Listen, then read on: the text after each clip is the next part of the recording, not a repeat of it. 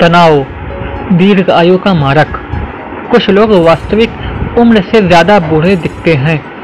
अध्ययन से यही पता चला है कि तनाव इसके पीछे की महत्वपूर्ण वजह है। तनाव में शरीर का जितना नुकसान होता है, उतना बाकी किसी भी वजह से नहीं होता है।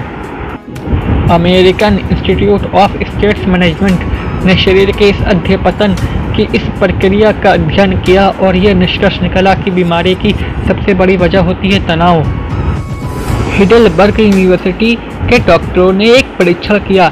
इसमें उन्होंने एक नौजवान डॉक्टर को भेंट वार्ता के लिए भेजा। इस भेंट वार्ता को कठिन बनाने के लिए उन्होंने 30 मिनट कठिन गणित के प्रश्न हल करने के लिए दिए। 30 मिनट के बाद उन्होंने हर डॉक्टर के खून की जाँच की तो उन्होंने शरीर में काफ़ी बदलाव देखने को मिले। आश्चर्य की बात यह थी कि बीमारी से लड़ने के शरीर में कुदरती तरीके से जिस प्रकार की रोग प्रतिरक्षा शक्ति निर्मित होती है, वो भी तैयार हो गई। लेकिन असली समस्या यही होती है कि ये शरीर सिर्फ़ रोग बढ़ाने वाली पेशियों पर हमला नहीं करती, वरन अच्छी पेशियों पर भी करती है। इस वजह से कम उम्र में लोग बूढ़े हो जाते हैं। कैलिफ़ोर्निया यूनिवर्सिटी ने भी ऐसा ही एक परीक्षण किया।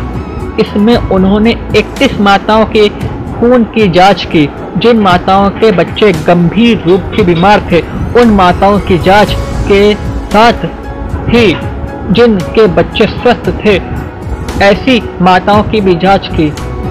तब उन्हें ये पता चला कि तनाव पेशियों के टेलोमेरस इस रचना पर ही हमला करता है, जिससे पेशियों के पुनर्निर्माण की प्रक्रिया धीमी हो जाती है और पेशियाँ व्यस्त होने लगती हैं, यानी उम्र बढ़ने लगती है पेशियों की।